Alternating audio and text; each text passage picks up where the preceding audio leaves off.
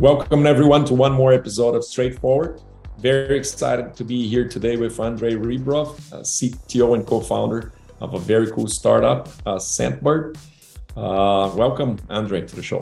Thank you for having me here today. We're here to talk about headless commerce, uh, which has been, you know, such a, a, a lot of hype uh, behind uh, headless commerce with a lot of promises, you know, uh, kind of trying to bring the best of two worlds together.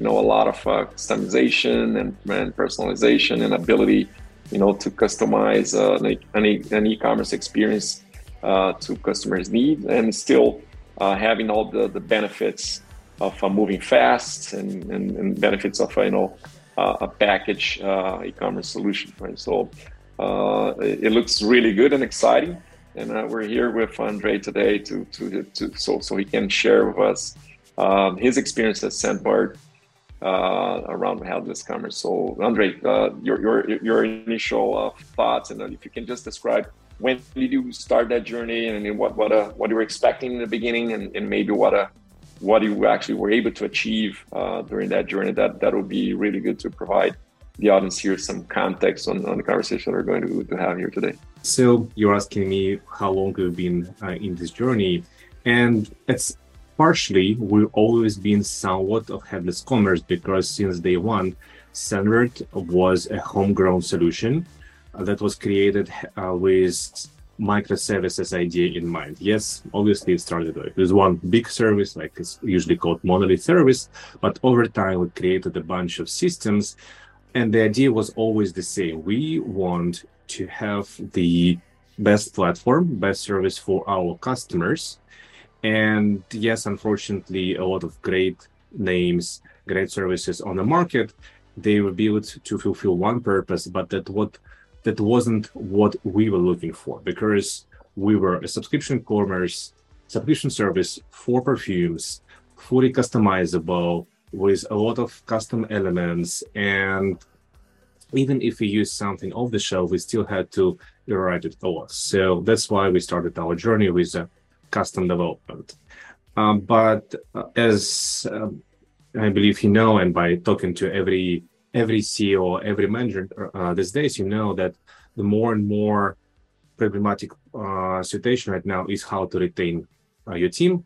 And this is especially difficult for the engineering team because the engineering team, they're not getting cheaper, they're getting more expensive. And having one team here in the United States might cost you easily a million of dollars a year, just one team. Imagine how many teams you need to have a proper e-commerce website with a front store, with, with CRM, uh, and admin, and so on and so forth. So having the same uh, thought in mind, we actually had a lot of discussion earlier this year about what should we do next because we don't consider ourselves a technology company we don't create platforms we don't create services we sell perfume so we decided okay uh, considering what we have in, in mind and that was improving our e-commerce offering because since day one we were a subscription service we said okay what should we do uh, having this roadmap in front of us so we don't spend a lot of time building simple blocks like a cart discount engine loyalty engine PIM, and so on and so forth. And then it was a moment when we discovered and decided to go into the headless commerce way. Because for me, as a technologist, it represents the best of two worlds, as you said. On one hand, it is a custom, uh, it's a small service built to deliver one uh, purpose and one purpose only. And on the other hand, based on the knowledge of the industry, it already does what you need it to do. For example, if you're talking about the cart, uh, cart model, it does what cart should do. You can enter the cart, you can remove from the cart, it can calculate uh, the uh, subtotal, it can calculate tax, and so on and so forth. Same for product information models, same for discount engines, and so on and so forth. So we just we decided that we want to go this way early this year. And then it took us about two months to go through the various players because unfortunately, again, as you mentioned, there is a lot of buzz about headless commerce right now. Every company that every service that exists in the e-commerce space call themselves now uh, headless, headless, headless commerce. Everything became headless overnight. Isn't it incredible? it is incredible. The power of marketing is here. Yeah. So if it took me um, so like a couple of weeks uh, to just a list of services who are actually headless commerce, who do what we need to do. And then uh, maybe in the months, we're able to talk to them, understand what they're capable uh, of, what we can build together, how hard it will be to, to build with them. And then started this moment, we decided our implementation. And that's again another beauty of headless commerce because unlike traditional platforms, when you either like when you have to launch everything at once, like you, you do this so-called big bang launch when you spend an, I don't know, a year, two years on like configuring all the things, if you can launch service by service. For example, we decided to start with PIM, product information model, because it's foundational you need product to add them to the cart. You need products in order to create an order. You need you need products because you want to build uh, discounts based on product. So we started with requirement. We just, we started with understanding how do we want it to work for, for us. And now uh, the team is working on, on this implementation. Once it's done, it will be already in production. It will already serve its purpose, and we will we will move on and we'll continue to build. And like this is what I'll like a lot about this approach. Like you can deliver value as soon as possible. Got it. In a in a at this point, so at this point, have you migrated the whole e-commerce to to, a, to the new architecture of Headless e-commerce, or still no. in a, still migrating it? We're still migrating it, uh, but because we also have a lot of legacy in different par- parts of the uh, infrastructure, and we are also trying to do what's called decoupling because as I mentioned, we were a subscription companies and like all of our custom development was tied really close to subscription. And yes, it was great for its purpose. But when we started to do more on the commerce uh, side, uh, we saw problems uh, for biz dev department, for merchandising, for marketing, for operations. And this is what we're also trying to do right now. We're trying to decouple it and make it work for everyone in the organization. So I would say by the end of this year, maybe by the beginning of the next one, it will be done. So I would say it's six to eight months project, which is which I can consider short in, in our industry for migration yeah. of that water of that size. Yeah, it's uh, it's pretty pretty, pretty uh, straightforward. In, in a from the the modules that are, you already migrated, right? So, uh, uh, do you think uh, is is the the that those modules are they living up to the expectation of uh, of uh, be the best of the two worlds? They can not only be able to you know be flexible and be customizable in an easy way, and also be cost effective, like you know to mm-hmm. reduce mm-hmm. the cost of maintenance? Uh, are, are, are, is it delivering to the promise? I think so, because we actually put this as one of the goals of the project. We would love to, like, as we decouple business logic, we also want to decouple engineering team from day-to-day activities that operations team might have or merchandising team uh, has. So our goal is to is to by the end of migration to provide a tool to all these teams that they can use to add new products fully by themselves. Even if it's a completely new product, they should be able to do so. Uh, they should be able to modify it. Um, they should be able to do almost everything they want, with one exception. Right in the beginning of the project, we decided, hey, let's discuss the constraints, both technical constraints that the platform has and the business constraint that we as a business have, because um, that's that's a constraint that comes with every off-the-shelf product it was built with limited functionality. Over time, we will have more functionality as the company delivers it, but still there are certain things that you cannot do.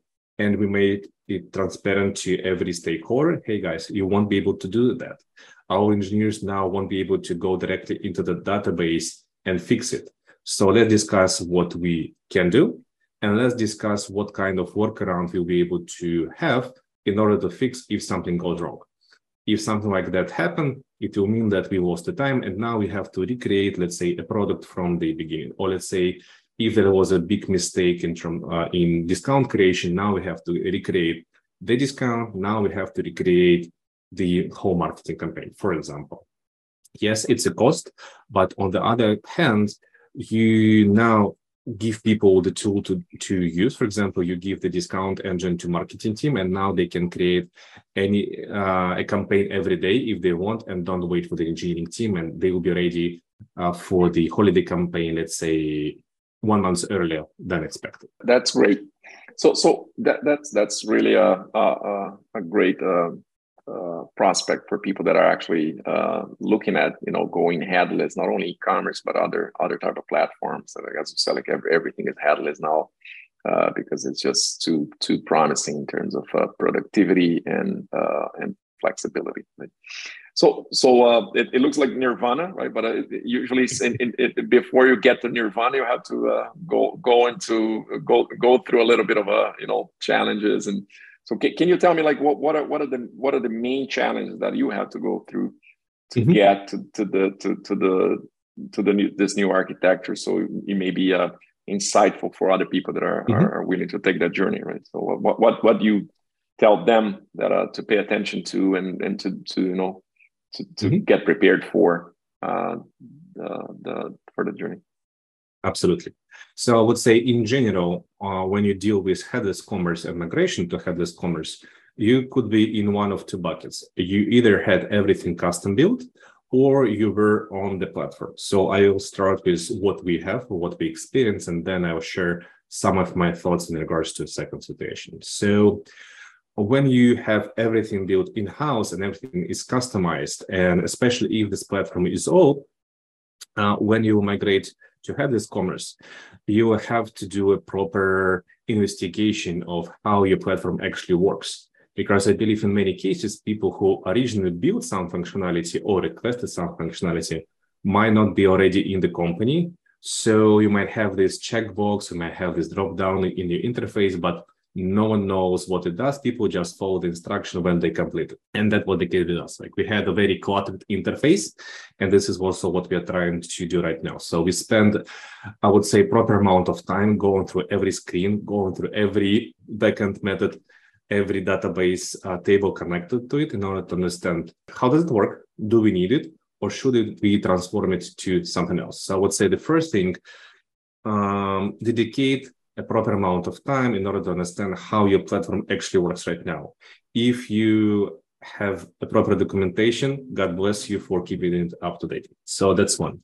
Number two, uh, don't try to build the best uh, best integration ever because the temptation will be big to not just migrate, but to build the ideal system.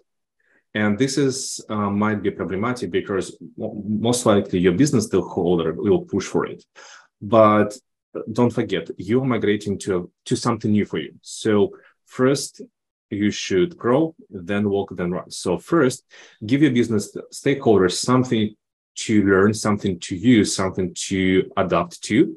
Then once they understand how the platform actually works, what are the pros, what are, are the cons, like what's easy to do, what's hard to do, then try to increment and try to improve. Mm, start with a simple migration of what you had, maybe with removing some of the things that you don't actually need. So in this case, you will have uh, small wins when people will migrate to the interface.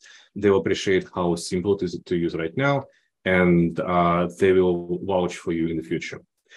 And the third uh, advice is um, don't try to migrate everything at once. Like, under, like try to understand what are the dependencies here and focus on bringing this still into the production. Because, for example, in our case, we decided, hey, pro, uh, product information model is the foundational stone. We need to migrate it first. Once it's there, we can build OMS, we can build a cart and user profiles. Once that done, now we can actually migrate discounts. And once that done, once we fully migrate to our headless commerce uh, partner platform, now we can bring other tools to build on top of it. Now we can uh, bring proper search and feed management. Now we can bring a platform, uh, proper loyalty platform, and so on and so forth. So be incremental. Think of smaller releases that can actually bring value to your uh, to stakeholders because everyone is started of these big enterprise projects, ERP projects, uh, big CRM projects. Try try to build in um, proper chunks. And I would say the fourth advice, uh, once like you should consider who is doing this project for you. Like, do you have an in-house team or do you have a proper vendor? Because ideally, you need someone who will understand what, what they're doing. So it's not just building another API. Ideally, you need someone who understands what e-commerce is about, what are the corner cases, and uh, put this in the requirement and build it. So uh, four devices here. Uh, uh, again, start with understanding how the system works. Don't don't build a better world uh, at once. Start with day one, and find the proper partner for it. That, that's that. Really love the advice of you know the the incremental value creation. Like uh, the, the, we see this as like a a pattern for success in many different instances uh, in, in, the in the world of tech, right? Like uh, it's so so hard to believe that uh, that, uh, that there there's still systems and, and programs run out there that uh, that they are kept on the air. Like, uh, imagine the amount of suspense, you know, like uh, the anxiety, like oh, this is going to be launched in two years, and it'll be this massive thing, and the, the amount of pushback and and uh, you know the change management that has to be yes. put into into it just to convince people to you know to to buy into a completely huge thing. Like it's way easier to kind of a uh, gradually, and it, sometimes it's harder, t- technically speaking. And some, mm-hmm. and I see some uh, IT departments pushing for the for the whole new thing because it's easier than keep that level of integration that you mentioned. Like because launching gradually, you also have to to do that proper due diligence, as you mentioned. Like you mm-hmm. have to understand where the connections that can be can and all connections and the integration that can be broken there once you introduce some just something new right but it's mm-hmm. certainly much better in terms of buy-in and, and creating your own advocates and in, into the into the organization that kind of okay this is really better we already see it you know so it's kind of a already delivering value here for us and for our for our customers so it's a it's we, we definitely see that as well so glad that you you you experienced the, the same thing you know, let me ask one, you something. One more thing uh, before I forgot it. Like an advice for people who migrate from the plat from existing platform to headless commerce. That might be extremely scary for you because you like now you will need more than just one, let's say Shopify or WordPress developer. Now you will need a proper team, either partner or in-house team to support this integration. But just think of the level of flexibility that now you will be able to offer to your customers because now you won't have constraints in regards to what you can offer and now you'll be able to go beyond the uh, being just a product company now you'll be able to be a service company and now you, you'll be able to provide an additional service to, to customers to clients and this is why a lot of people select a certain brand not just because the product is great but also because an additional value they get out of it yeah, that, that that's a great point. Like uh, the, the, the, to to deal with headless, if you're coming from an off-the-shelf product, like uh, the, you need two capabilities that if you don't have, you have to prepare yourself to have, which is CX and engineering, right? Like, uh, where yes, you only kind of right. just kind of configure a system to work. Now you need proper, you know, uh, CX designers and proper architects and proper software engineers to to actually go and, and you know and build uh, the parts of the experience that you really want uh, to customize, right? So that's that's an important uh, tip. But but also it's a it's as I said, like it's great to to have that flexibility, right? To expand on top of the whatever you have there, right? So, and it, it's funny how, how's the, the experience was for you. You mentioned a little bit, right? So there, there's there's uh, coming from a hundred percent customized where you have hundred percent of flexibility, right? Like a uh, you can build whatever you want as long as you have the resources, right? Like uh, the time and the, and the, money to build it. Uh, how, how was it for to convince at least your partners, your uh, your people on, on, on marketing and, and, and, your your uh, uh, business partners at, at Scentbird to go to a, a little more restrictive um, uh, environment. It's not 100%. We cannot build, as you mentioned, a couple of promotions. And, you know, there, there, there, you, there are some constraints, right, that are supported so you have to adjust to that world. How, how was that migration? Uh, mainly for your, uh, you know, for your, your people in the, in the business to adjust to that. Mm-hmm. Like uh, that, was a trade off there. Like okay, but it will go much faster with the f- functionality that's already built in. what, how how you dealt with that uh, with with that migration to a, a more constrained world. I would say um, from that was more requested from business side because um, like when you uh, talk to people in the industry, they usually got used to certain platforms or certain functionality that already exist, and they want to have it now. So when you sell it, you actually sell, hey, like we, you won't have to wait until we build it. You will have it right in time for you to do your job, and you will be able to achieve it. I would say um, the most important it was to sell to the engineering team to support it and saying, hey guys, now instead of building everything, we will build partners here and there. But instead, we'll be able to focus on the development of, of what makes us unique, what makes Scentbird, uh, in our case, unique, what like what no one else can do. So this is a win-win for everyone.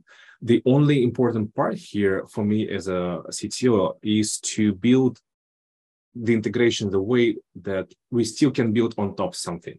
Like let's say if we're talking about discounts, uh, yes, like we are using the uh, the third party engine at it full, full capacity. But if something like uh, something truly unique will be needed, we'll be able to update it. We'll be able to build something on top of it that will still allow our marketing team to use the same uh, instrument with some tweaks, but uh, will still benefit from it.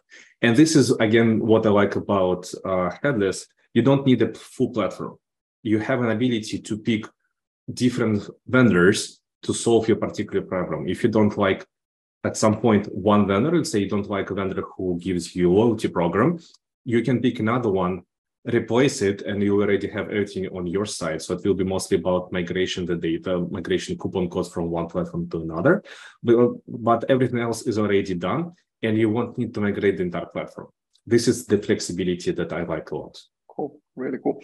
Uh, one, one last question before we finish. And uh, just trying to understand when, when the, the modules that you migrated, uh, did you kind of reuse uh, any of that presentation layer code or just reuse uh, layouts, reuse anything, or just kind of ad- adjust it to the to a new uh, interface that uh, that uh, the new headless canvas. Like, what, what was the approach that you used there to kind of mm-hmm. keep to keep the, the, the, again the, the the look and feel and, and the experience uh, closest closest to what you want it to be, or mm-hmm. just uh, the what was more like a back office integration? What, what, what was the approach?